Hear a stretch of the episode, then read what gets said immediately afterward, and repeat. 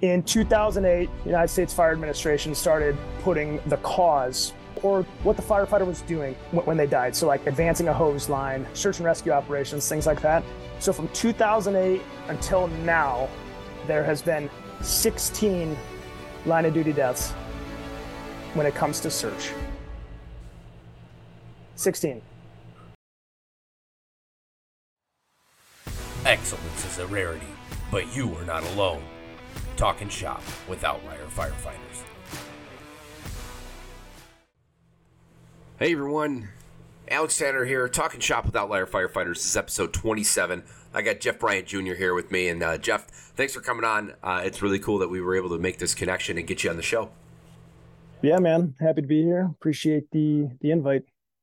Absolutely, man, and I, I again, I really appreciate you coming on the show and uh, and, and sharing some stuff. We're going to talk about a lot of cool things tonight, uh, getting into fire nuggets, firefighter rescue survey, uh, a little bit of firemanship, and, and, and talking about that. It's going to be in Aurora, but uh, we'll we'll kind of get into the start of things, and that's really uh, of, of your journey and where you've come from, uh, and, and your first exposure to the fire service. So, what was that? Uh, I pretty much grew up in the firehouse. My grandfather uh, was a volunteer fireman in Amboy, town where I live in currently.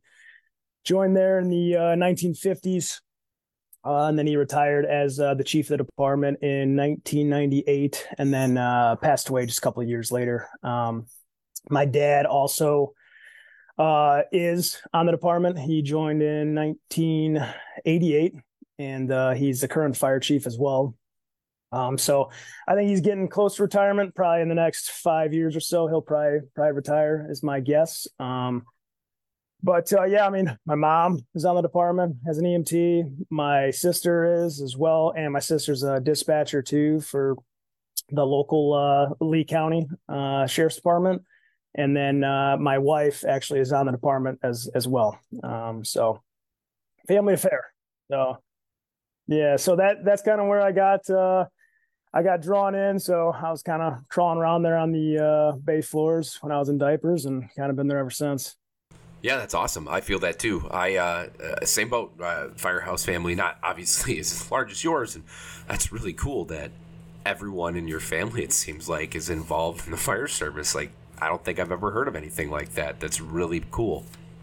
Do you think? Uh, would you say your family all pretty much got bit by the public safety bug, and and they were all inspired too uh, from a younger age because it's part of your family? Uh, yeah, I, I think so. I mean, my grandfather was the one that started it, and just uh, you know, um, he kind of had to start with it, and then uh, his brother actually joined uh, a little later too, and then uh, he he died at a younger age though. But uh, kind of it was cool. Like the the the wives of the the firemen back there, they had they had uh, what's called like the flamettes, so they were they were involved too. So like when a fire came in, they came down and cooked breakfast or dinner for the for the guys, um, depending on when the call was. So pretty interesting. Yeah, wow, that really is the whole family. That's that's pretty cool. I, I don't know if that's lost nowadays or if it's still around in some places, but very cool to hear about that. So, what were your first steps into you know, you personally being involved with the fire department? More so than just being a family member? Uh, I was 16 years old, and uh, a bunch of firemen's kids uh, that I was friends with. We all went to school together. We were in high school, and uh, there was five of us, and then there was uh, one other one that kind of had some interest in joining the fire department. But we were 16, and between 16 and 18 years old. So the department decided to make a cadet program. So we made a cadet program from 16 to 18 years old. And uh, in 2007, I was 16 years old and uh, joined the fire department as a cadet. Um, we were able to show up to monthly meetings, monthly trainings, um, and they would take us on uh, less quote unquote serious calls um, later. Um, but the, the very first call we went on was a dude that smacked a tree. So I mean, with uh, ATV, but you know, yep. Um, but yeah, I mean, uh, it, was, it was good exposure. Um, and I stayed on that uh, stayed on that department and uh, became a probie once I turned 18, and then became a fireman after that. Um, it was great. You know, they paid for for all of uh, you know the training and classes and everything. Came an EMT there, and then uh, went on to paramedic school, and uh, just kind of kept going going forward in uh, my career from there. Uh, stayed there until I got hired uh, in Aurora, but worked a couple other jobs as well. a couple other fire jobs, or or yeah, yeah, yeah, yeah. Once I got my paramedic, um, I was really young. I was probably 20 years old or 19 or 20 years old when I got my paramedic and uh, went to work for a uh, department in Bureau County called Princeton. Uh, they were the only uh, full time agency in that whole county. Uh, worked down there for two years part time. Uh, fantastic department. they kind of went everywhere in the county. Um, it was a, it was a good department, good people. I learned a lot there. um, so, and then from there, uh, I got hired actually as a uh, at Citgo Oil Lemont Refinery as a fireman. I worked there for uh, one year to the day, uh, exactly, and then it was a contract job, so I switched contracts and went and worked for Channahon Fire Protection District. And uh, same thing, I literally worked one year to the day, and then I got hired by Aurora. That's quite a renaissance, man. Like that's all over the place. That's that's cool. So um, I, I, I, take it that I mean, obviously, all those departments had differences. What were some of the major ones between them as you as you went through them? Uh, well, you know, Princeton was was very uh, rural, which I was kind of used to, uh, but their uh, their ambulance district was just massive. I mean, we're, we're talking 15, 20 miles just to get to the the call. So uh, th- that was quite interesting. Um, and then uh, you know Citgo was was interesting because that was completely different. Um, their their engines carried no water; it was just foam. And then uh, you hook up to the hydrant. Basically, the engine is one giant gate valve, and uh, the hy- hydrant pressure is 200 psi.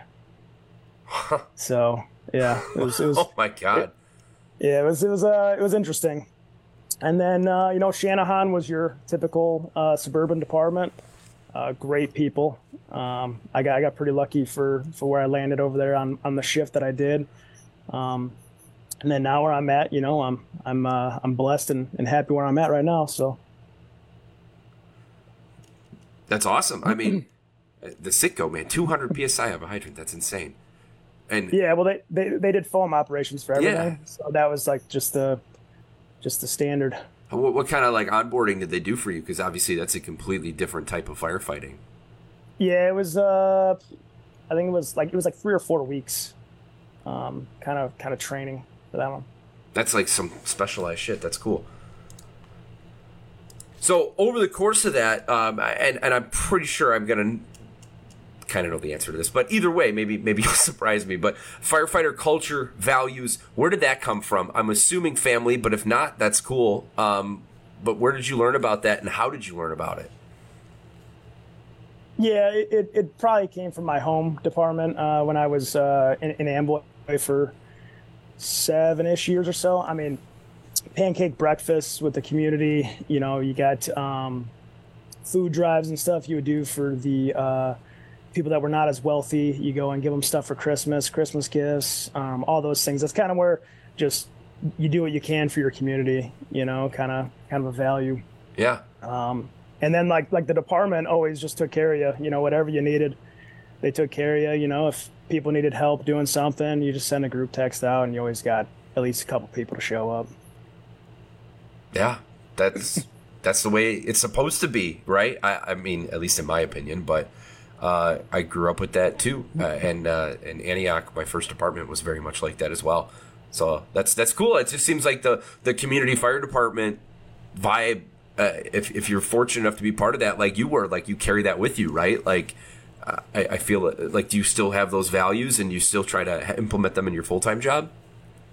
Yeah, I mean, we uh, where I work now, we do a uh, you know Toys for Tots, you know, so we give, you know, Christmas gifts to to people in need as well here and uh, things like that. So, I mean, it, it carries over. Um, just, you know, with uh, the smaller town, we were doing it for our neighbors, you know, and we, we knew those people, you know, that was, that was the main difference. Yeah. Yeah. I get that. That makes sense.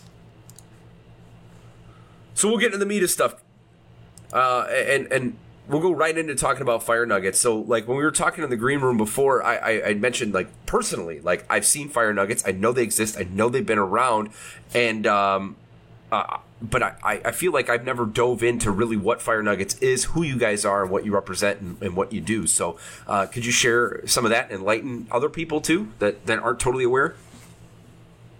Yeah, so in uh, the late 1990s, like 98, 99, uh, Paul Schuler and Ted Corporandi, uh, they were uh, firemen out in California.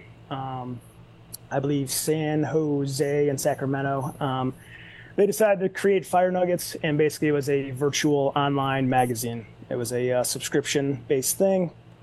Uh, they did that for, I want to say, seven, eight years, something like that.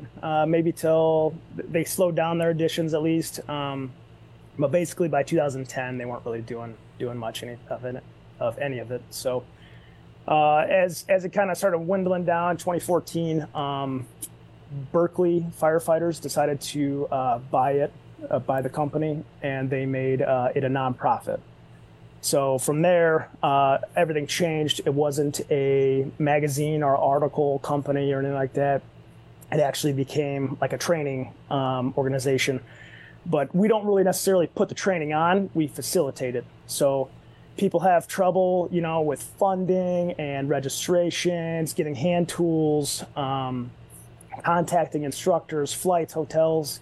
Uh, that's where we come in and we we handle all that. So since 2014 that's kind of what what's been going on and uh, they started uh, what's called as uh, affiliates so NorCal was the very first one. So Northern California, those are the guys that, that started it. And uh, ever since then, they've kind of been growing. Um, they started uh, Boise, uh, Colorado, Arizona, um, and the PNW. And then I decided uh, I, I, was reading some articles um, from Fire Nuggets actually, and I saw you could become an affiliate. So I sent an email out, and, and then in 2018 I started the uh, Illinois affiliate and we started uh, you know running classes and stuff and I mean, it's nothing, you know, groundbreaking. Basically, uh, we have the funding to bring in people, pay for their flights, pay for the hotel, the food, um, the logistics such as hand tools, smoke machines, everything, you name it. We do the upfront, we run the registration to make the money back, and then uh, none of us take a paycheck. None of us get paid for any of it. We just do it to, you know, highlight training and get training in those uh, select areas. And the cool thing is, is somebody could reach out to us that doesn't have, you know, an affiliate like a, like a Pennsylvania or, or something. And they could be like, hey, we need help, you know, doing a registration for a class, trying to helping us out. And yeah, we'll, we'll do it. So we, we run it for them. We send them what the leftover is. They can do whatever they want with it. They can donate it or, or whatever, or put it towards the next class. And uh, so, yeah, so I started Illinois in 2018 uh, a couple cool things happened right away. Like we ran a uh, search class with uh, Brothers in Battle, and uh, two weeks after we ran the class, um, two Iowa firefighters that came to the class, they made uh, one of their departments like first ever documented rescues. Two weeks after the class, so it was it was just pretty interesting and cool stuff. And then I uh, I hosted what's called the Midwest Area Fire Academy with a couple couple people helping me out um, we have since stopped doing it just because of, of firemanship coming and stuff. So it's uh, don't want to have too much clashing and stuff. Um, but it was cool. Uh, my my dad was part of the uh, thought process behind that conference back in 2009, and it just never went. So I wanted to bring it up. So 10 years later, in 2019, we ran it. Uh, it was like five locations up near Rockford. Uh, had around 212 students, I think and uh, you know we were able to raise about three or four grand, and we donated it to uh, the Burn Camp IME for kids.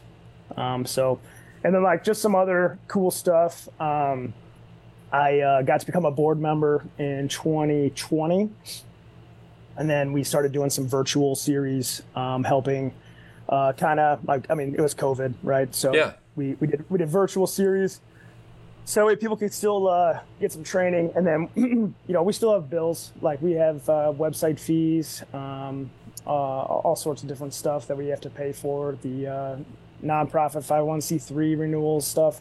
So we did online classes, and then uh, so I became a board member in 2020, and then 2022 uh, they voted me in to be the uh, vice president. And then uh, it isn't announced yet, but we had our board meeting two weeks ago, and they uh, voted me in to be the next president currently. So January 1 is when I'll take that over. Uh, so yeah, pretty excited about that. Um, so some interesting things. We have uh, affiliates all over the country. I mean, we got, uh, like I said, Boise, Pacific Northwest. We got Hawaii, uh, NorCal and SoCal, Texas, uh, Colorado, Montana, Illinois, Wisconsin, Minnesota, uh, Indiana, New York, Virginia. Um, I think there's one more. It's slipping my mind, but I mean, these places have done some really cool things. Like the Pacific Northwest, they have raised and donated over fifty-two thousand dollars since they've been, uh, you know, a, a affiliate. Texas, forty-four thousand. Uh, Mile High Fire Conference uh, ran out of Colorado. They've done well over hundred thousand dollars, and they put everything right back into Colorado. So firefighters that need help with medical benefits, um, equipment, tools, scholarships, you name it, they do it. Um, oh, and uh, Wyoming was the one I couldn't think of because I had okay. something to say about them. But they uh, they've been pretty successful over the last three years. They've raised probably close to thirty-five to forty thousand, and they're looking at uh, using those funds to build their own training facility with that. and those are all things that like we can we can kind of help facilitate and, and help with. And uh, again, you know, we're not doing it for anything, so um, there's nothing to gain other than training, right? So we do that. So if, if anybody needs anything, you just reach out and we see if we can help you. We run a budget and we make sure that it works. And then uh, we help you with registration and everything. That's what we do.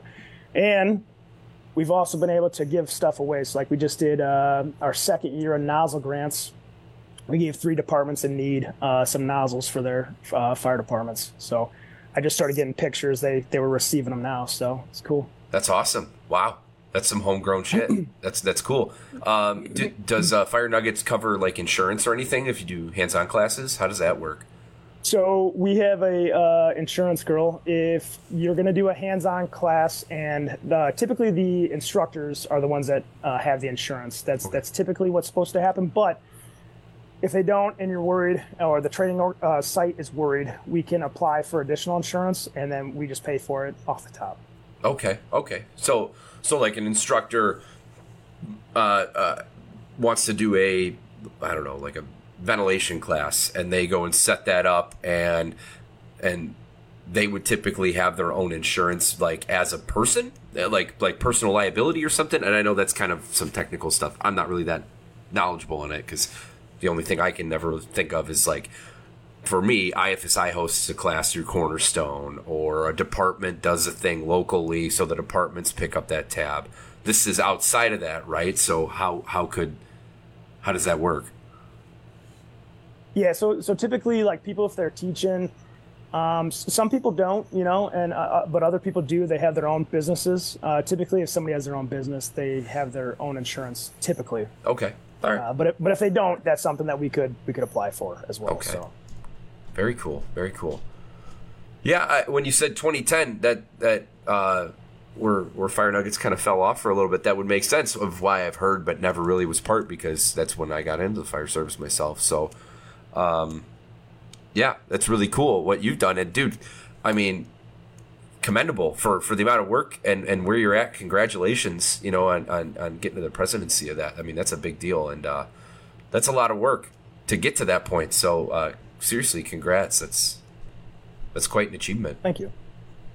Yeah, yeah, and if you uh, like, we still have all the art. If anybody listening is interested, we still have all the articles that were ever written. So like uh, Andy Fredericks, people should yeah. know that name. If if you don't, look him up. We have some articles written by Andy. You know, before um, unfortunately, you know, 9/11 happened, and I mean, we got. Uh, uh, Mittendorf, uh, we got Bob Hoff, we got we got a whole bunch of people. So uh, a whole bunch of articles right there on the website for yeah. free. Just go go look. That was my first exposure for sure. Was that there's a Fredericks article about smoothbore nozzles that's pretty famous, right? I think almost every fireman that gets into that stuff has read about that, right? And uh, yeah, some some big names, right? Some smart people Yeah. involved. So that's really cool. Yeah. So you mentioned it, and uh, registration already open, and I'm and I'm pretty sure almost everything is full. At least the hot class is already full. But let's talk firemanship. I wish.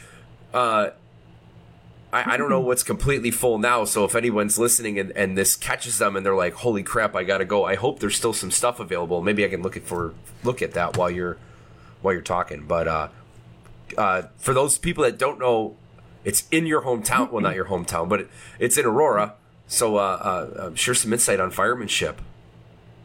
Uh, yeah. So, so like I said, with the with the Fire Nuggets, you know, we we hosted uh, Brothers in Battle, which uh, Cody Trestrail is the guy behind that, and uh, he had hosted firemanship for I want to say four years um, on the West Coast in uh, Portland. Very successful.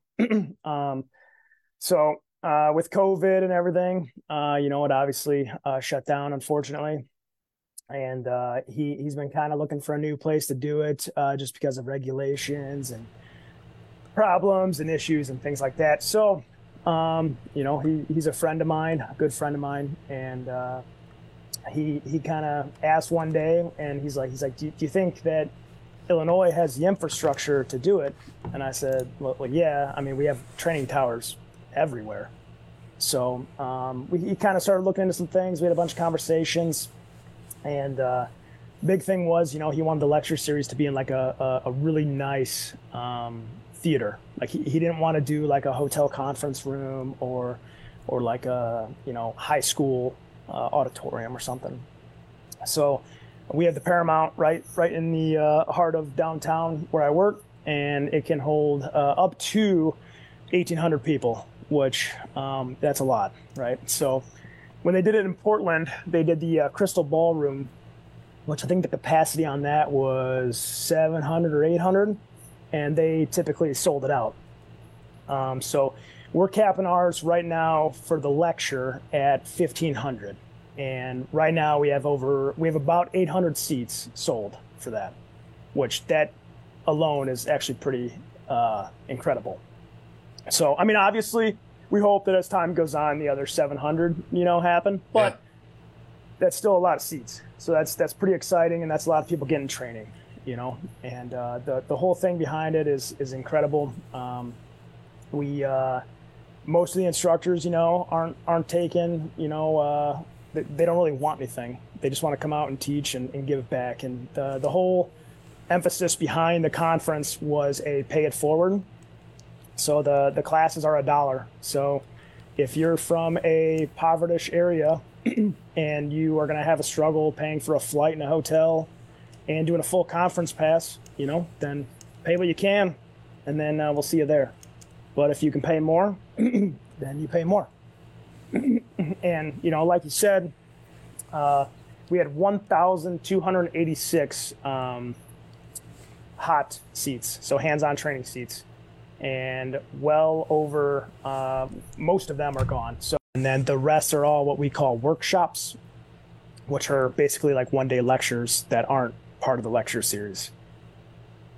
So, uh, definitely, definitely pretty cool. Uh, the, most of those seats sold out in the first five to ten minutes as well. Yeah, uh, uh, I was I was in part of the countdown myself, um, but yeah, I I, uh, I I'm unfortunately I couldn't do hot classes. However, uh, yeah, the the lecture I was I was just looking, but you already got your numbers. I don't even need to need to share them because I was gonna help you out at least with the seats remaining, and there's still plenty of stuff here. Uh, I saw you guys added something too for spouses, which was pretty cool. I think that's one thing that. Um, um, they've been doing out in, in uh, Isaacson's area with the, the Pensacola stuff. And uh, that hasn't made its way, I think, like uh, if you want to talk national conference like FDIC or something, it hasn't quite made it to there. Uh, how did that come up and how did those connections happen? Well, so so Todd Edwards is uh, doing the mid-rise mayhem class with Steve Robertson and Jimmy Davis, who Jimmy Davis is also a local guy to us, uh, Chicago, and uh, he's doing mid-rise mayhem. Well, his wife, uh, Kathy, uh, they do what's called like the fire wife life. So it's basically introduction to spouses and to like what the the you know, being a fire wife is like, the um, good things, the bad things, you know, and basically just networking, right? And uh, kind of talking about some things. So, th- though uh, Kathy and her team are doing the lecture portion, so the same days that the lecture series are, the three days, they have a three day lecture series as well.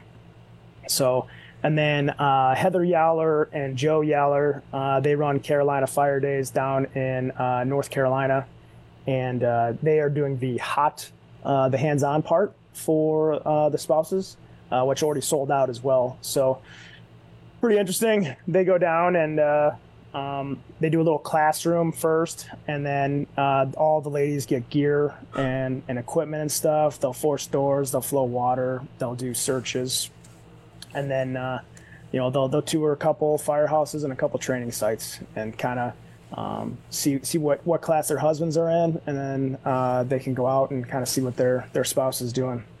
That's pretty cool. I didn't know they were doing a hot thing. Uh, to be honest with you, I missed that completely. That's really cool. And, and I have never heard of anyone really doing that. That's that's pretty awesome.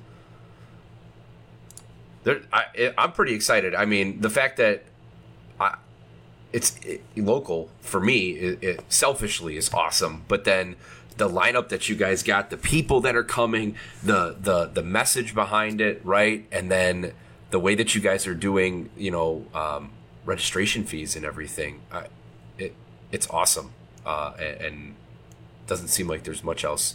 I mean, there's obviously there's a lot of conferences that exist, but but that's doing it that way. And uh, I listened. I listened to Cody when he was on the scrap talk about it a couple times, and uh, it's pretty cool. And uh, I hope I hope everyone I hope you fill all 700 whatever seats are left because uh, it'll be really cool for even even if you just get those lecture seats and then whatever other classes are left. I hope you guys fill everything. It, would be really cool. So. Yeah, I mean the the lineup and everything. You know that that's that's Cody. You know Cody uh, did a really good job, kind of. so like if you want to do you know tech rescue stuff, you know there's elevated safety and peak. You know if you want to work on machinery rescue. You got that. So he he kind of lined up the whole thing, and uh, you know I, I, already do this stuff with fire nuggets, so uh, I was facilitating. Yeah, know? that's that's what I do. That's uh, it's right in my wheelhouse. So and yeah. a lot of the uh, a lot of the cool pictures and uh, things that you see online. Uh, the like publications, I guess you know the content. Uh, all that is my wife. I, I'm not that talented, so. Oh yeah, yeah, she she deserves the credit on that. So that's cool. yeah, that's a lot of work. I mean, to, to be making all that stuff too, uh, that that's that's no small task in itself to scratch build a lot of that stuff. So tell her it looks great when you get a. Ch- I mean, like if I'm. I mean, I'm a I'm a bit of a nerd for that stuff, logo design and stuff. So uh, what she's doing looks great. So she should be proud of it for sure. If she's not already, I'm sure she is. But yeah. yeah, and I, I have to say too that uh, you know the the sites that we got they the, the people have been incredible. You know, um, everybody's been great. We got um, Southern Cane, which uh, I've been there quite a bit. You know, it's right right where I work basically. Uh, they, we got three classes going out there. We got a local parking garage to do uh, the mid-rise work. We got uh, some other places to do forcible entry. Uh, we got training sites uh, from West Chicago. We got Naperville, Batavia, uh, uh Sugar Grove, Oswego times two because they're giving us their, their, tower and their classroom. Uh, Romeoville, Darien Woodridge, um, two junkyards, uh, the Peak, Re- Peak Rescue and Elevated Safety. They're going to Starved Rock for a day. Um, just just some really cool stuff. So I, I, can't say enough for the people that uh, have really blessed us, you know, Carol Stream to uh, to give us their sites and, and allow us to work with them. So we're we're very appreciative of that, and it, it wouldn't happen. Uh, Naperville, it wouldn't happen if we didn't have those places. So yeah, I mean, the, you're everywhere. Uh, uh, Plainfield was another one I think that I saw. Yep, yep, Plainfield. Thank you. Which yep. that that facility is really something else too. I got to take a class there. Yeah, I'm, I'm pretty sure there was like 15 sites or something like that. Yeah. So it's it's easy to get lost. so how big's your team then that manages like that? I mean, obviously that's a lot to to schedule to have stuff there, right? Like, I mean, even down to like water bottles and stuff. Like, oh, how big is the team that's putting all that together? Uh, so I'm kind of estimating our team will probably be around 200 people, yeah. give or take. You know, I mean, we'll, we'll have everybody from people running sites to people just helping out delivering lunches, you know, uh, and, and everything in between. Um, so I'm kind of guessing we'll be right around 200. There's there's people that reach out, you know, every day uh, that that want to say that they want to help, and we kind of jot their names down and say, okay, man, we'll we'll reach back out. Yeah. Um, so because there's going to be a lot of pre-work and a lot of post-work. Uh, I mean, when, when, we're when we're in it, we're in it. You know, we need waters and lunches and you know doors uh, reshimmed and stuff. You know, depending on what the class is. But uh, the the work done before and the work done after is the the bulk. Oh yeah, I, I, I like I said, I mean, water, food, transport, time organizing, making sure all the right people that are supposed to be. I mean, that's a lot. And and Plainfield and West Chicago aren't like next door. That to name two places, like that's crazy. That's pretty spread out, man. That's it, I would I wouldn't even say it takes a village. I feel like it takes a freaking city to do all that. So that's pretty cool.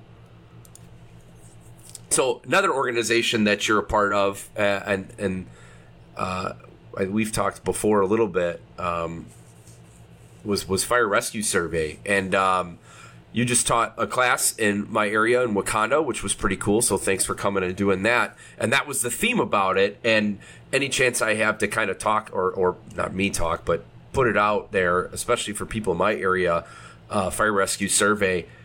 Um, love to have a platform to share that. So um, I feel like most people probably know what it is, but if they don't, you know, give them a quick, you know, synopsis of what it is. And then, um, you know, we were talking green room a little bit before about interpreting the data and um, and and using that data for for positive things and, and, maybe getting the boogeyman out of the closet for some stuff. so, uh, if if you wouldn't mind just uh, sharing about fire rescue survey. Yeah, so it started in in 2016. Um, started with Justin McWilliams, who's uh, on Clackamas Fire. Shane Thomas also on Clackamas. Uh, Brian Olson uh, from Eagle, Idaho, and uh, Nick Ledeen, who's on uh, Eau Claire, Wisconsin. And then uh, they had a IT guy help out as well. So kind of get the website up and going. And basically, all it was was a at the time like a Google form document you fill out. And the reason they started it was, you know, uh, United States Fire Administration and, and, everybody else was always tracking civilian deaths. You know, so it, it, we never knew actually how well things were going, how many wins we had. Uh, are, are, we winning? Are we doing good? You know, we don't know because um, you know NFIRS, which is voluntary as well, uh, but you know you you just get grant money if you do it, basically. Um, only asks you one question. You know, it asks if there was a civilian death, uh, yes or no, or if there was an injury or a fire death or a fire injury, and that's it. There's no other thing to it, right? So those guys started in 2016, and uh, it's kind of been growing ever since. Uh, I came on the team 2019, and we kind of decided to make it official uh, like two years ago. We became a nonprofit, 501c3. Um, and uh, I I help run that. Uh, I'm the treasurer for it. Uh, Nick Ledeen's the president, and we have the board. Uh, Brian Brush is on the board. Ben Schultz, Jonah Smith, Justin Lorenzen, Jason Marshall, uh, Lane Zahurik, uh, and then also those original founders as well. so, pretty lucky to have that team. I mean, we, we, just keep growing. We we surpassed 3,000 rescues uh, at the end of last year recorded. Um, and just because it's a rescue doesn't mean it's a civilian save either. So we're at about like a 68% survival rate. So when, when people uh, put in a rescue, so you, and just so we understand this, you can go to our website, firefighterrescuesurvey.com.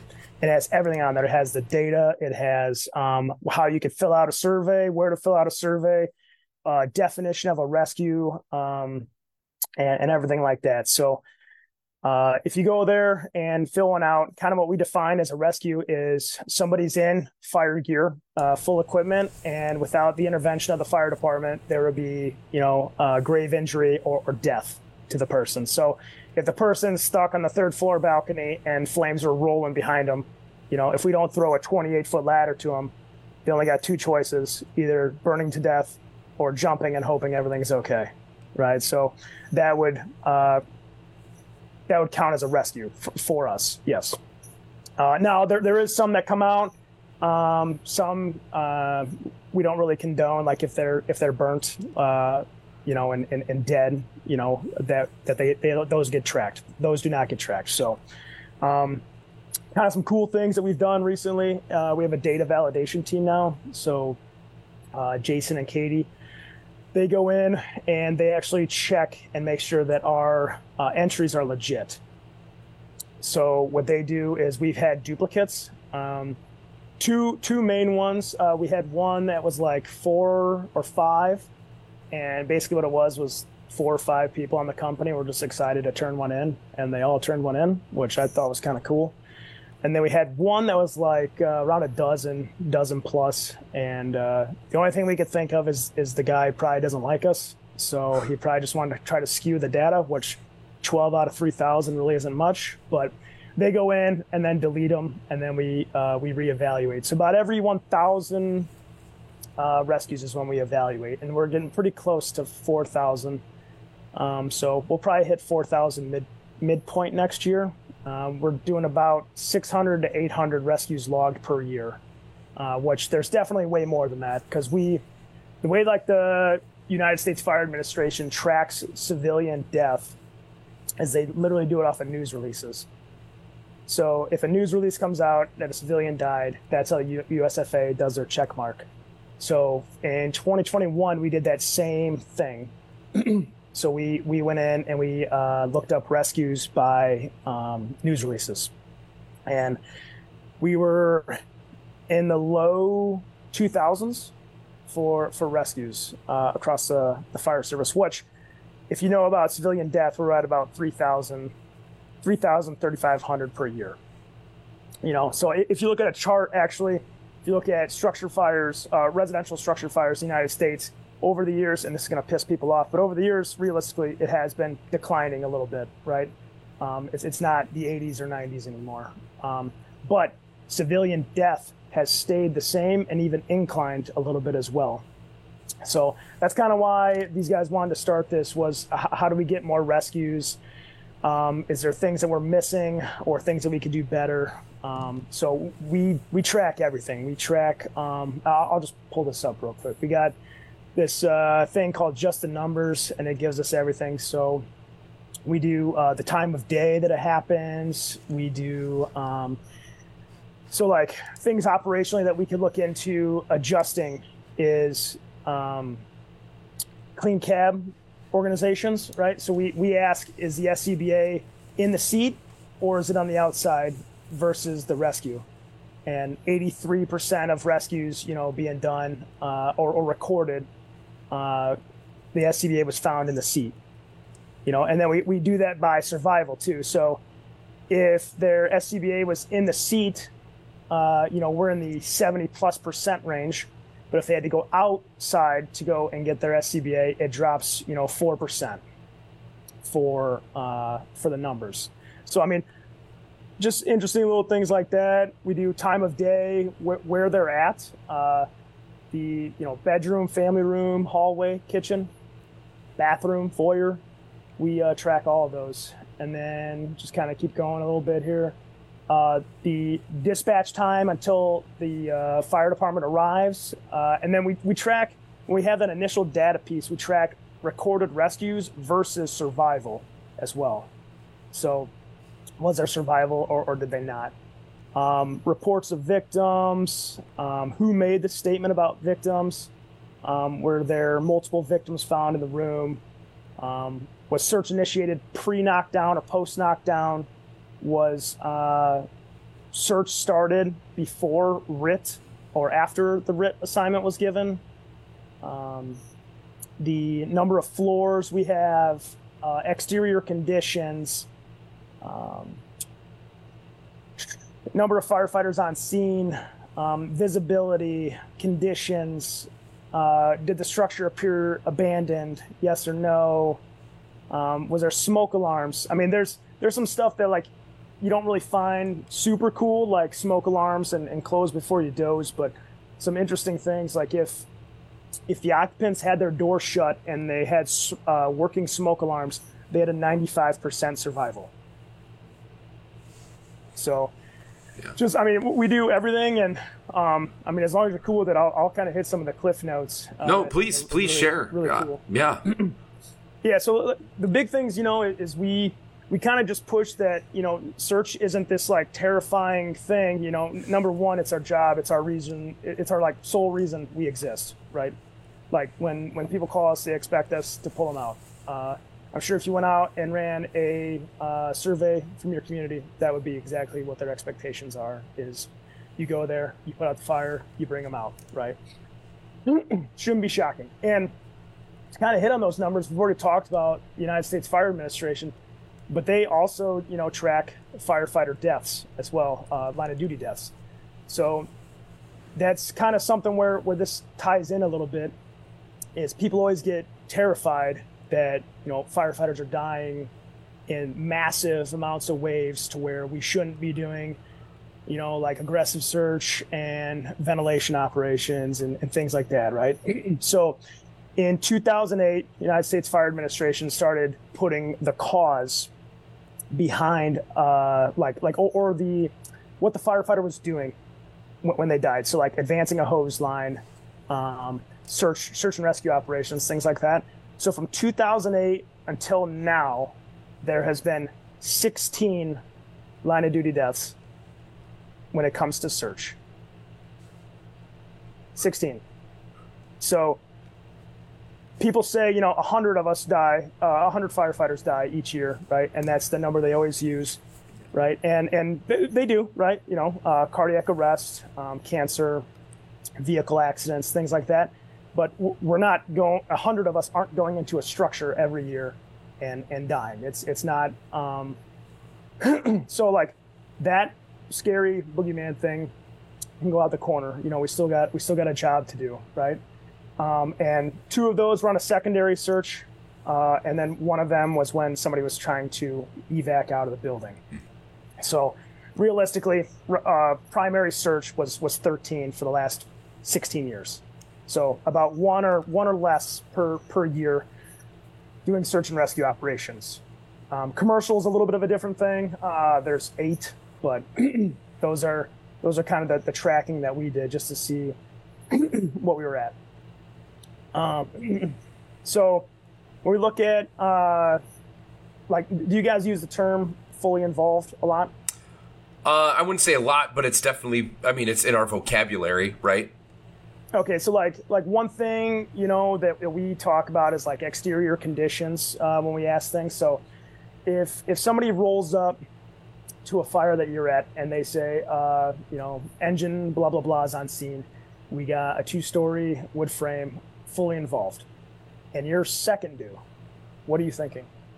Well, don't get me in trouble. It depends on it depends on who's talking on the radio. To be honest with oh, you. Oh, okay, okay. I'll, you get what i am saying? I'll, I'll, yeah. I'll, uh, I'll answer for you. So like, uh, master streams, water supply. I get where you're going. Yes. Fire, fire blowing out of everywhere. Yeah. Right. So they're typically calling the fully involved even before they walk around the building, right? Because the engine, you know, pulls up, pulls past, right? Yeah. So you see one, two, three, but you don't see the rear, right? And like we've had uh, rescues reported, and and the people like email us, call us, whatever, and like they're they're you know they find people in the bathroom, and the bathroom you know doesn't have a window typically, right? Yeah. And like like there's there's one rescue my friend Justin had, and the kid was in the bathroom, and like you look at this hallway, and the hallway is just torched. Like you, you would never think anybody would survive, but the door was shut, right? So, and here's something crazy. So like six percent of of the rescues that are recorded initially went defensive. So they pull up and initially, hey, we're going defensive, right? And then um, 34% of those people survived. Yeah. Which I mean, I mean, yeah, that's a low percentage, but, but still, you, you got to think if you're going defensive, right? Like, what is what does it look like from the outside? And I mean, there's still people in there, yeah. right? And then we also have the tools and equipment to make us go offensive being water. Yeah. right? So so we make the space, and then we go offensive. Uh, kind of another uh, ver- verbiage thing that we talk about is um, vacant structures, right? So when, when people call structures vacant, typically that's a, a no no no, right? People don't go in, things like that. So um, three um, percent of our rescues being recorded have have happened in uh, vacant structures. So you know people talk about maybe changing the verbiage to abandoned rather than you know a vacant. Yeah. Right. So just little things like that. Um, what uh, let's see here. So let's see. so and then like reports. So reports of victims. You know, there's there's basically three answers. There's uh, yes, there's reports of victims. You know, it's mom outside saying, "Hey, little Susie's up there in that window," right? So when it's a positive report, we're finding that like 80% of those reports are are accurate, which so like a positive report, you know, that's, that's probably a good thing to listen to, right? If if there's key indicators, you know, target your search a little bit more, right? Um, then there, the next one is yes, everyone's out of the structure. Now this one is a is a big killer because what does this do? So if if you roll up and they say uh, everybody's out of the structure, what do you think people think? So yeah, most people start to to pull back. Most people start to kind of ease off on things. They don't think about that stuff, right? They go into a, a, a less aggressive mode, right, when they hear that stuff. Yeah, so their their mindset drops from yeah. you know search search and rescue to a more of like oh just fire tech, You know yeah. we just got to get this thing knocked out. We use a truck company for overhaul. Um, and, and things like that. Well, 3%, so over 100 people have been rescued when people say that everybody's out of the home. And this is everything from like malicious reasoning to um, parents, like accidentally. Like it, it could be a, a dad daughter's having a sleepover. He didn't realize that you know his daughter had a friend over, right? So um, just just things like that. So people aren't um, people are talking about maybe not if if like dispatch says, hey, we got reports of everybody out. Then dispatch doesn't even say that yeah. to the fire companies, right? Because it, it changes the mindset completely of everybody. Um, what else?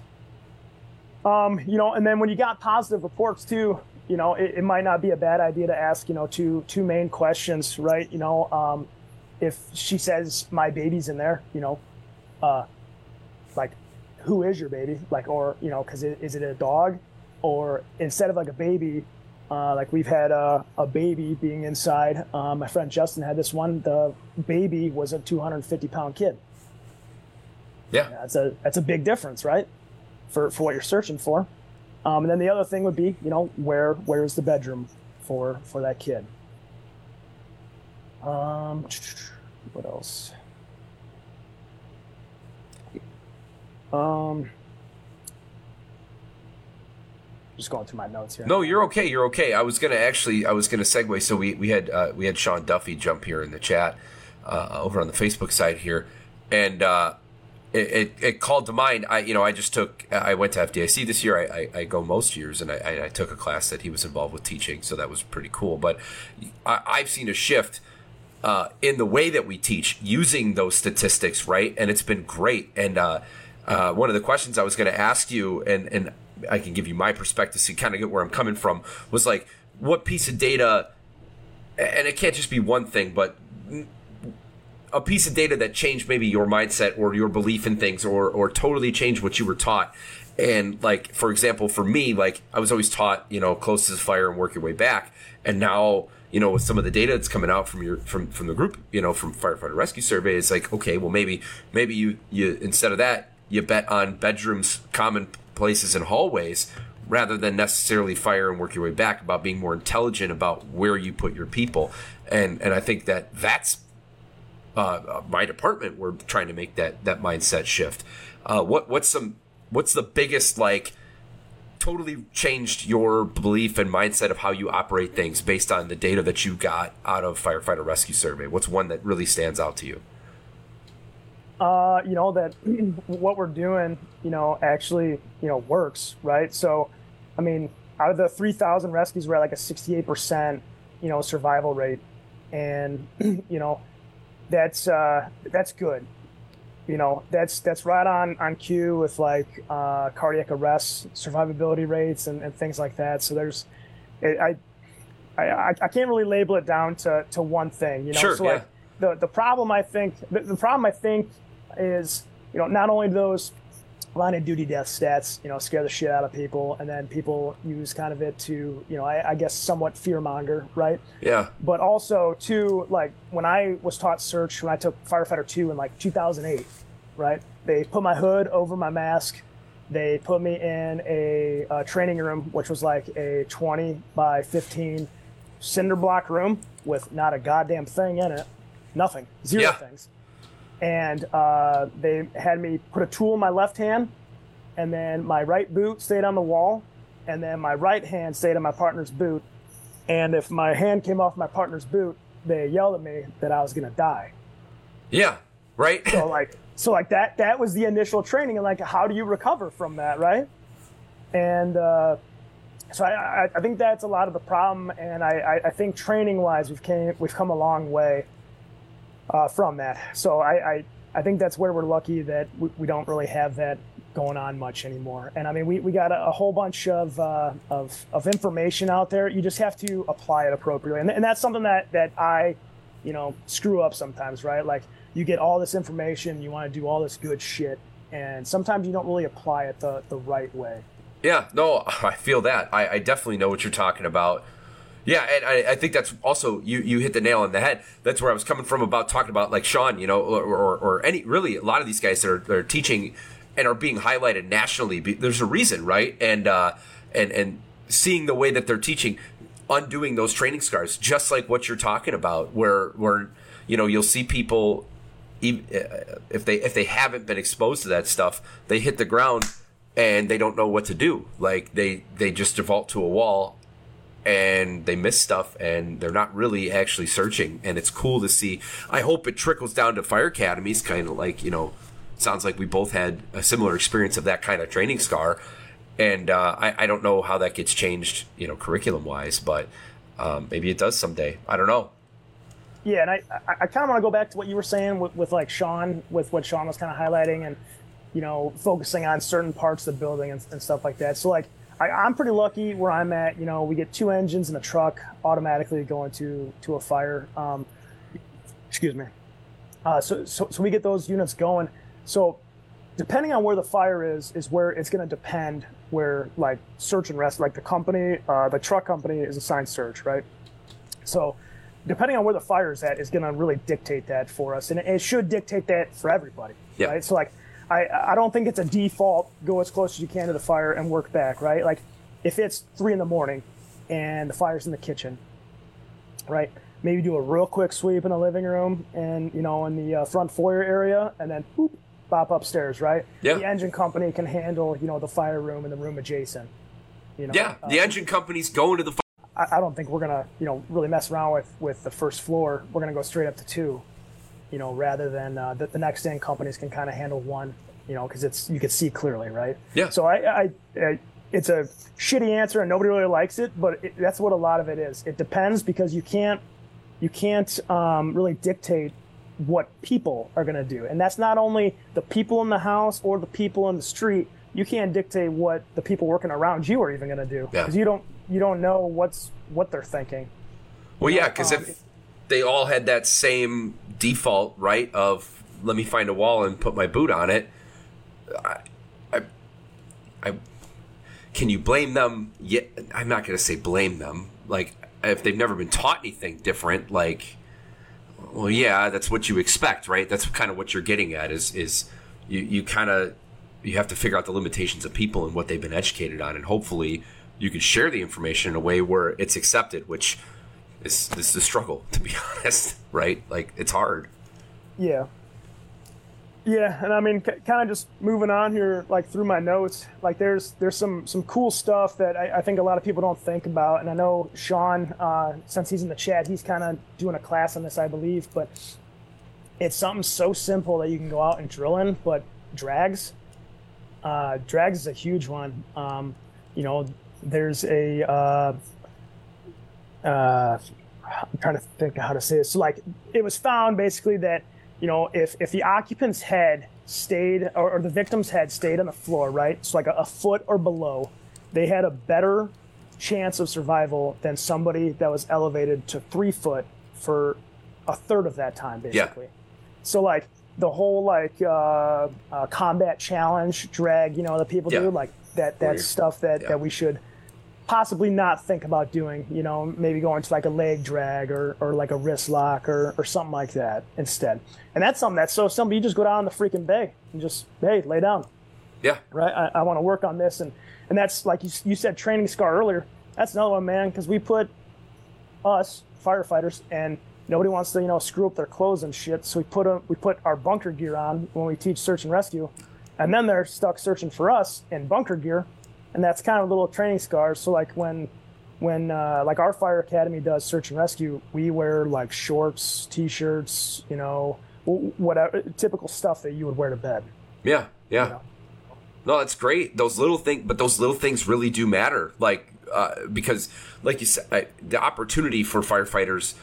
Uh, yeah, you if you working in a place that's that's going to a lot of fires, right? Uh, Uh, sure, you have more opportunity, but a lot of places in the suburbs, you don't you don't really get. You maybe get one shot a, a career, you know, to pull somebody out, and if you're not prepared for that, to find them naked or in shorts or something like that uh, those training scars are huge and everyone has them I, myself included everyone has training scars right because we're trying to to create a realistic training environment for something that we just can't like you can't uh, i mean you can do the best you can but you're never it's never going to be right up to being a structure fire uh, with a real person in a smoke filled environment like it's uh, real smoke like all that stuff uh, it, I, but but what you guys are doing, having data, facts. Now you can act, you can take someone's experience from Oklahoma and and a guy from Illinois can read about a rescue that someone made and interpret what happened and then use that information to make an educated decision or develop an edu- educated lesson plan to teach other people. So what what other cool uh, things did you have uh, and, and data points? Well, I mean, I, I'm just gonna kind of just talk. Yeah. Like, uh, you know, uh, when it comes to training and stuff too, I, I also think not only with using like, um, he like like us, like you have to use real people because dummies just doesn't really do it. So like when you use real people, right? Uh, typically, if you use smoke machines instead of real smoke, smoke machines actually do a really good job. I uh, they you know catch a catch a bad rap sometimes, but they they do do a uh, phenomenal job for what they do. Um, I mean that that in training, and then we also use like babies and stuff. Uh, not not real babies, but um, you know we'll, we'll go and get uh, some dolls from from Walmart, and we'll kind of stuff them a little bit so they weigh about twelve to fifteen pounds. Those are those are good and important things to do. You got to have real stuff too. You got to have real beds, dressers, doors, um, cribs, um, and then like like do the door orientations the right way. So like if it's if it's a master bedroom, right? Have the bathroom door swing inward and have the closet swing outward, right? So they actually have to think about what they're doing because, you know, uh, if if you go in through that door and you want to isolate the door and stuff like that, right? You know, you could, you know, accidentally screw up and grab the wrong door. You got to really think about what you're doing. Yeah. So just like r- realistic training environments, you know, add a little bit of stress, you know, have a mom outside, uh, things like that. Um, so yeah, and, and then you know another thing too is, and it's a it's a super easy easy thing you could think about. You could just talk about it on the bay, really. Just look at a house and be like, okay, the the officer right sh- is going to do a size up, right? But everybody realistically should. so if you're looking at a standard like two two and a half story wood frame, and you're looking at the house and you see the picture window on the right, that's kind of probably indicating what a living room Yeah. right? And then you look to the left, door door frames in the center. You look to the left, and they got like one of these. Uh, and, a lot of these two stories where I work are like this. They got like a rectangle window on the side of the house. Yeah. Usually Yeah. indic- yeah, it usually indicates like the, fir- the the landing like two three steps up, I know what you mean. and Yeah. then yeah, and then there's a door off the driveway. It's flush with the ground, right? And then there's like three steps, two steps up to the left, kitchen, basement below, and then what's usually stacked on top of a stair, another stairwell going to two, right? Yeah, yeah. So basement stairs below, right? So then you're like, okay, well that's that's how I get to two right there. So you know, you you can call it a, a search size up, whatever. But if, if fire's blown out of two and you're on the engine, then you know it's just your size up on how the hell to get to the second floor. Yeah. So little things like that. Yeah, uh, that's like uh, the best analogy is like when when uh, soldiers they go to I don't know perform their job. They're going to go on an op, right? And they and they've researched the lay of the land. They know their exits. They know all this other stuff. And I'm not a soldier, so I don't know all the lingo, but I'm I'm generalizing, right? That's it's the same thing. It's it's you showing up and doing that, so you know where where you're to go, your exits, and all that shit. Like, yeah, that stuff's absolutely important, and uh, uh, especially for search, right? About where you're to go, maximizing your time. You're, you're you're hitting the nail on the head again. Absolutely. Yeah. Yeah, and, and, and like we said, you know, like uh, rescue, right? It's our whole mission. So when we drill and and train, you know, you could always throw in rescue or search things into it. So like if you do forcible entry, here, here's a good one. So forcible entry, uh, per our stats, we typically find uh, a victim about 10% of the time within six foot of that that uh, entrance and and uh, e- egress and ingress. Sorry.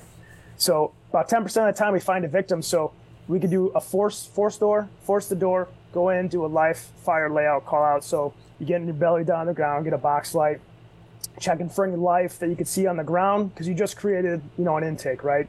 So all that's just going to be pushing in. You can kind of see a little bit. So you're going to be looking down. You're going to be looking for life. Do I see any fire? Where is it at? And then we're looking at the layout of the structure as well. Um, and then we'll do a quick call. Hey, fire department, you know, call out, right?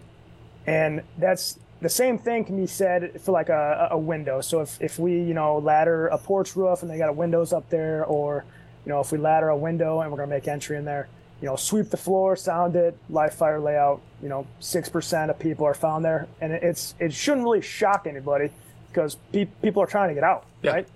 And then they, they ate too much, you know, bad stuff and they went down. Yeah. So those are kind of things, kind of ways that we could um, incorporate some search and rescue things into that. Um, let's see what else we got here. Um, bedrooms were the number one place that people were found 24 hours a day. Um, some of our stats came from COVID time too, so I don't know Yeah. how bad that kind of you know screwed everything up. But uh, bedrooms were, were the number one, ranging anywhere from you know 34% of the time to 54% of the time. 54% of the time, you know, being obviously you know after after midnight. Yeah. Yeah. Um, let's see what else. Um, oh, uh, bunk beds. So, kind of some things that we talk about with with bunk beds. There is a uh, little thing we got here. So, this happened in Medford, Oregon, in 2018. Uh, they they went in and they found a three-year-old girl crouched on the bottom bunk, crying. She's conscious and she's crying. Right? They reach up top of the bunk bed and they find a five-year-old girl unconscious. And uh, so, just literally that small little size gap is is the biggest difference between bad, really bad stuff to you know just bad stuff, right? So like that's a big thing. Uh, if, if we're doing like search and rescue drills, have bunk beds. You know, top, uh, high to low. Search high to low, right? Feel up, feel up the uh, the bed frame, and uh, things like that. And the same analogy applies for you know second floor, first floor, Yeah. right? All that stuff's gonna go somewhere, Yeah. right? Um, let's see here. What else do I got? um, so kind of something that was interesting. We started asking this. Uh, we got about 250 ish plus surveys in this, but if we, we have a, a drop down, so uh, were multiple victims found um, performing the rescue, and if they clicked yes, it dropped another drop down, and then the question asked were they found in the same room or within like a vicinity of each other, and that one was 61% yes, and uh, Larry McCormick, he's a squad five guy. You know, he, he always said, you know, nobody likes to die alone. You know, it's like moms, moms are gonna go get their kids, right? Yeah. Or, or you know, you, you would hope any parent goes and gets their kids. Yeah. So th- that's what's hap- That's what happens, you know, right? They they go, they grab their kid, eat too much bad shit, and then they go down, right?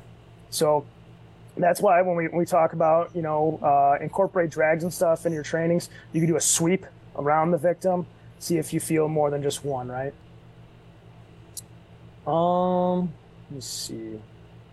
And then kind of kind of lastly, as far as it comes like like data wise, like I, I don't want to go too too too deep, but uh, we even started looking at some stuff like uh, Cyanokits.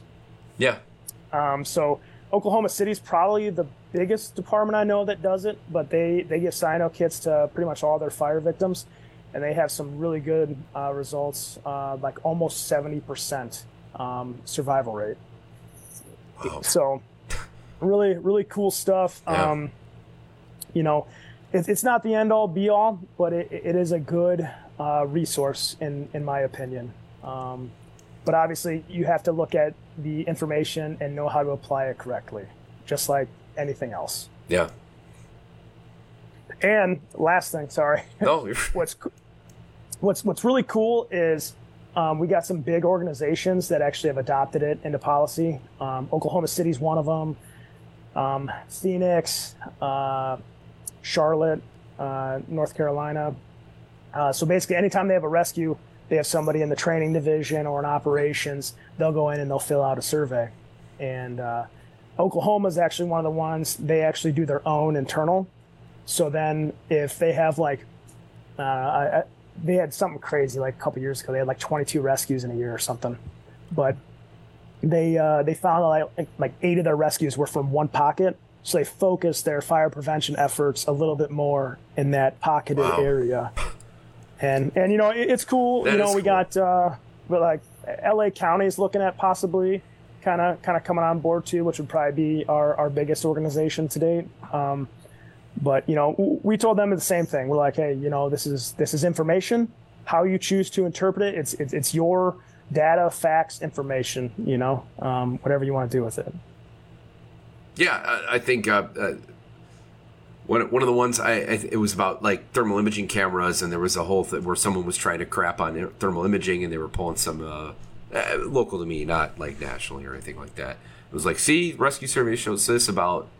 I don't remember the exact point they were trying to make, and it was like easily debunked. So it, it is still data, like you're saying, but used properly and, and for good. Like I, it, it seems like it proves a lot of the the stuff that many people have already known. But now there's there's something behind it, right? It's it's the street. It's real.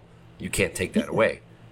yeah and, and to, to kind of back up the the tick thing you know right like we are, not all of our surveys have asked like a tick question Yeah. so like we don't have the the uh, I, I don't know what you'd say like the the fair numbers i guess Yeah. but like Andy Starnes says it per- perfectly. Uh, people unfortunately like don't use it appropriately. Yeah. Like the the tick right is meant like if you see the fire, you don't need the tick to show you where the hell the fire is, right? Yeah. So people are always looking up with the tick, whereas the victims are going to be down, right? They're, they're not going to be crawling on the ceiling. Yeah. So you, you got to look down with your sweep with the camera rather than up. Yeah. Yeah. So, and Which- I'm I'm not I'm not like a huge like like tick person, but that's that's kind of what he he was talking with me about one time. Yeah, well, and, and like you said, I mean, get, properly used ticks is a totally different animal, right? I think one of the things he says, uh, and I just uh, actually that was the class that Sean was part of, was, and he says one of the best things you can do with a tick is not use it.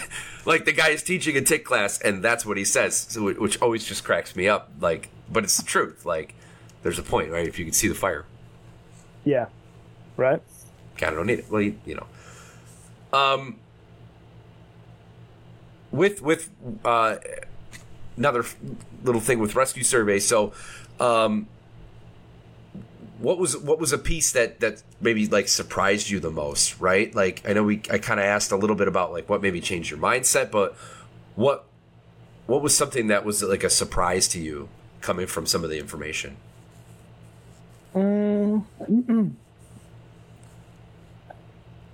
Let me see. Uh, I mean, nothing really like jumped out at me and and surprised me. I would actually say more of the surprise was that more people didn't see this as being normal or or uh, like average. I guess you know, right? Like like when, when people see our data, they're like, "Oh, this is great," and it's like, like, dude, like, you know, we're assigned search. You know, 100% of people have been found inside when you do a search, right? Like, you, you know what I'm saying? If Yeah. somebody's inside, right? Like, if you have a successful rescue, like they're inside the building, right? Yeah. So like it's it's literally when you go to a fire, right? You get tapped out. You should expect that there's a fire, and you can you should just expect that there's people. Yeah. Because then that gets your mindset dialed in. You don't have anything to deviate from. Yeah. Cool. A- anything else with rescue survey or no? No, man. I mean, we uh, we you can just go check out our site if you have any questions. Ask us on there. It's linked to our, our emails, and we can help you out with anything you need. Cool. Yeah. Uh, I put it in the chat here on Facebook too. So if you're interested, there's a link link to Fire Nuggets or uh, Firemanship was in there as well, and I'll throw Fire Nuggets in there while I'm thinking about it. Uh, but while I'm looking that up or, or I'm putting that in there, um, one of the things that and, and just in this conversation with you that that I've noticed that that that's cool and and and um, I, I guess cool. I maybe I'm at my vocabulary is not super great tonight, but um, it seems like you wanted to get involved in these things, right? You personally, and you made it happen, right? You found your way to get part of part of the bigger fire service world, right? And uh, and, and you know, if if for for like you know, say a young guy who's just getting into the job and is looking to to really be into it and want to be part of those things, what what advice would you have for for let's say a, like a one to two year person just just getting into the job, got bit by it, wants to get involved in the fire service more so than just their immediate area? uh, keep keep doing what you're doing. Uh, especially with like that tenure, man. I mean, it's uh, you you got a long time. I mean, one or two years, you still got 20 plus. You know, you, should be working on perfecting what what you do for your entire career, but at, a minimum, you know, 15, 20 years really before you uh, you, you know kind of go out and start doing uh, a, a lot of stuff, right? Uh, number one, clout, right? Like you, you, you can't you can't go to the fire academy, have two years, go and get instructor one. You got this, you know, cool little certificate. And you know, I, I'm I'm a terrible example of this. Like, I got tapped to ask when I was, you know, 24, 25 to help out with like an SCBA class. You know, uh, maybe even like 23. But like, you know, I thought about it. I'm like, oh, you know, I I wear one, right? Like, why Yeah. not? But you know, it's you, you got to at least have the clout in using it. Like, you, you can't teach something and you've never done it. Sure. Yeah. Yeah. No, I, I get that's that's that's great advice. Uh, would you say then? Uh, it kind of almost seems like then if an opportunity presents itself, you, you you jump on it if you feel like you can. Yeah, I mean, like n- not all of us get fires all the time, right? Yeah. But don't don't waste one, right? So Sure. you, you go to a fire if you're if you're RIT or something, you know, and uh, don't don't waste it. it. Throw throw ladders, you know, if there's bars, cut cut bars. Uh, obviously, if you're allowed to, right?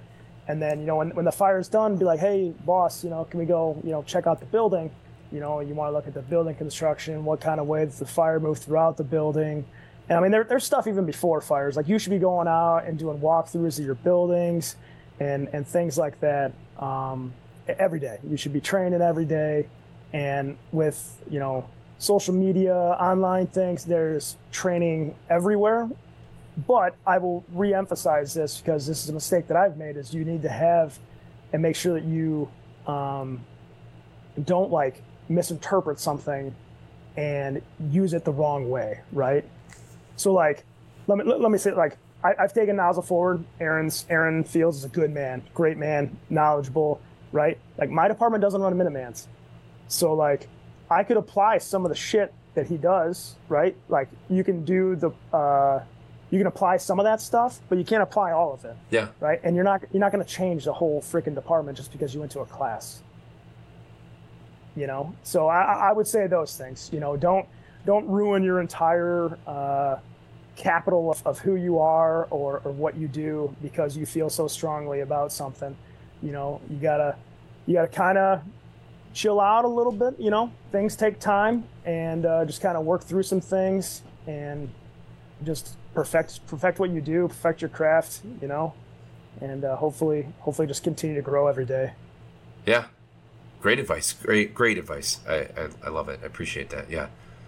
Um, and then as far as like you know, connecting with with people and, and that kind of stuff. Um, once once those people get a little bit more and, and, they're starting to feel those things, what advice would you have in that way? Because it sounds like you've made tons of connections uh, over over the fire service world, and uh, how'd you oh, go about man. doing that? Yeah, there's, uh, I mean, I, I said it, the internet. the I mean, I know, but the, the internet uh, has has pretty much everything. I mean, um, I'm not really a huge fan of uh, Facebook anymore. You know, um, it has some some very big downfalls. Uh, but as far as like information sharing and everything like that, there's, you know, if if you love doing this shit, uh, if you love engine work, truck work, whatever, you can find what's called, you know, like a Facebook group, and you can join it, and they got stuff in there about, you know, attack packages, nozzles, hose stuff, uh,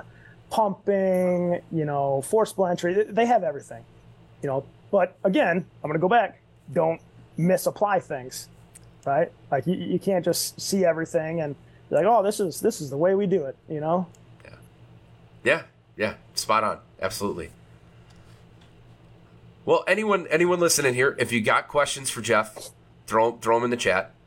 Otherwise, I'm gonna go head towards like or the, the closing questions or whatever, unless you got something else you want to share from those things. I mean, it's really cool to hear you talk about them and, and, and put some context behind a lot of those things. So again, thanks for sharing all that. I know it's an information dump to throw so much stuff out, uh, but but thanks again for sharing all that. Yeah no problem. Um, well, we kind of already talked about it a little bit, but um, these are kind of personal questions. So here we go. So, uh, what's one mistake that you've made and learned from over the course of your career? Uh, well, probably a terrible answer, but uh, I probably make a mistake every day. It's not a terrible I, answer. I, I learn from it every day. And, you know, there, there's a quote, I, I don't even know who it's from, but it's the, the only people that don't make mistakes are the people that aren't doing shit. So, you know, you're going to make mistakes. That's how you learn. That's how you grow. You know, the the whole uh, again another quote you know fail stands for first attempt in learning you know so just keep trying shit and then fail learn grow build awesome um who influenced you the most early in your career? So the context behind this uh, um, is, uh, I, I, believe we don't always get an opportunity to to say thank you to people in our first couple years in the fire service, right? Because yeah, most people are a little bit worried about that and, and feel odd and socially awkward about those things. But um, I, I, I, like to give you an opportunity to highlight somebody early in your career that either give you a "Hey kid, come here," or or took you under their wing and maybe you didn't get a chance to, or maybe you did. Whatever. Either way, uh, early in your career influenced you positively. Uh, I got a couple. You know, uh, obviously my my grandfather. You know, he he wasn't around very long. I think I was uh, ten years old when he died. But you know, the guys telling the stories from you know back in the fifties, sixties, seventies. You know, like, I mean, those guys did some crazy shit. Like, you know, they're they're working cardiac arrest, doing mouth to mouth, and the, the you know, uh, the person throws up in the dude's mouth, doing mouth to mouth, and he spits it out, and he just goes back to it. Like, like that's that's disgusting. But you know, they were doing it, right? And, you know, my, my grandfather made a huge downtown fire back in the 80s, you know, and the guys that he worked with said, you know, that there was a report of somebody inside. So we fucking ran, they didn't have SCBAs like in the 60s, you know, so, so they ran inside to search for people and came back out. They ate a bunch of shit. I think he went to the hospital for, you know, like a day or two. Um, stuff like that. So I, I, obviously the, the stories I hear about my grandfather obviously, you know, influenced. And then, uh, my my dad is is another big influence, um, and also too my dad when it comes to like hosting things, um, like like through Fire Nuggets and stuff. He's kind of one of my big inspirations too.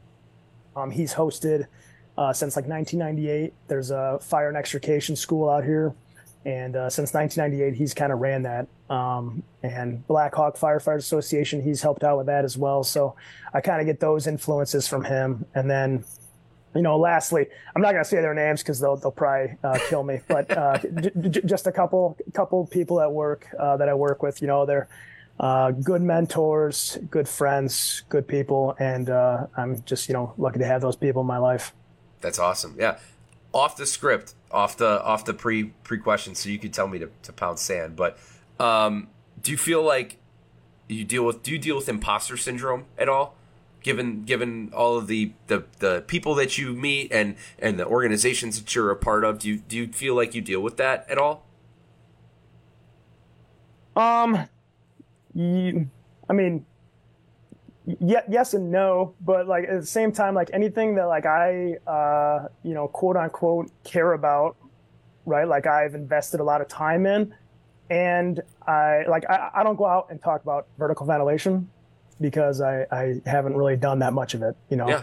just a couple, you know, times, right? So like that's that, that's like we talked about earlier. You gotta have clout in the shit you do. Yeah. Otherwise, you know, um, but I mean, I I think everybody has that, right?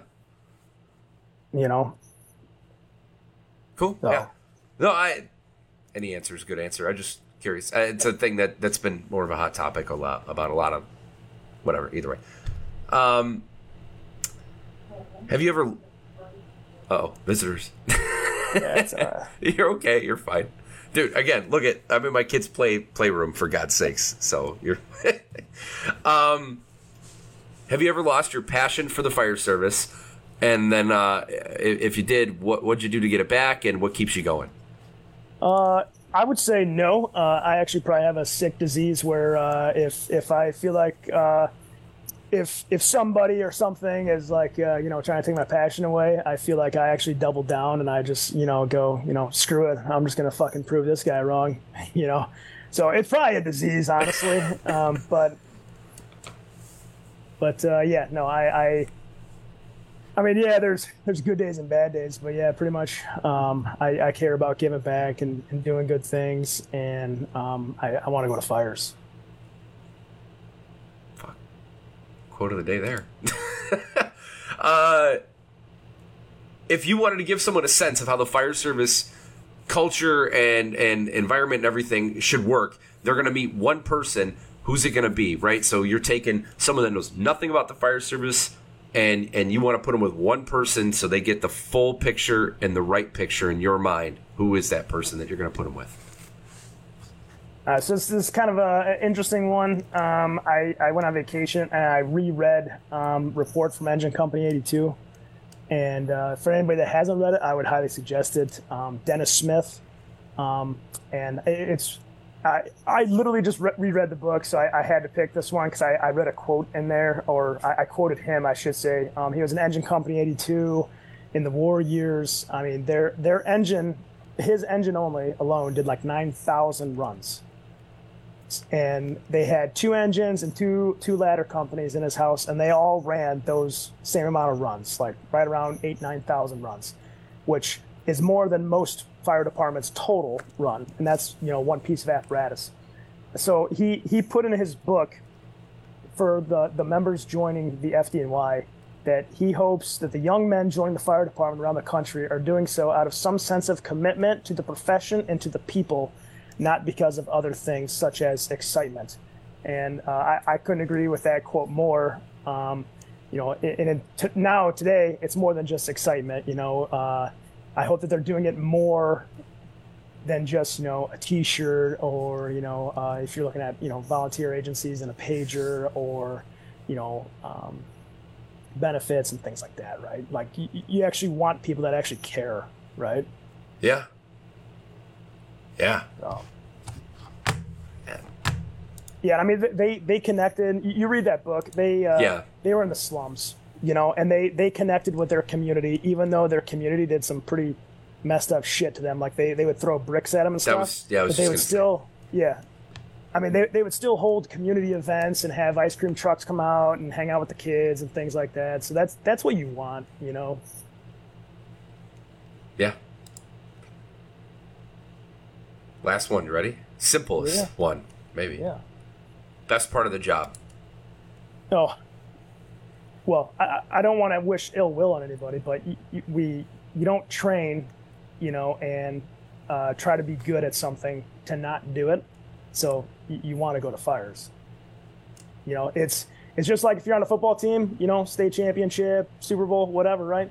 Like you don't you don't train to to not go, right? So I would say going to fires, and then obviously the the people you work with, you know, um, is is probably probably number two. Perfect. Cool. Yeah. Well, that that's going to do it for us. Um, thanks again for coming on and uh, and and sharing all that information. I really hope that that that it casts casts the, that net a little bit wider with some of the the, the stuff that you're involved with and uh, and bring some more awareness to it. So so thanks for coming and sharing that and uh, sharing uh, some of your other insight as well. So I really appreciate you coming on. I'm glad we could connect and make it happen. Yeah, yeah, thank you. Uh, that's going to do it for this episode. So uh, we'll, we'll, catch you on the next one. I'm going to go on vacation, so you won't probably hear from me for a couple weeks. But uh, have a nice night, everyone, and uh, uh, take it easy. Thank you for listening. Check us out on OutlierFirefighters.com, Facebook, Instagram, Spotify, and Apple Podcasts. Remember, excellence may be a rarity, but you are not alone.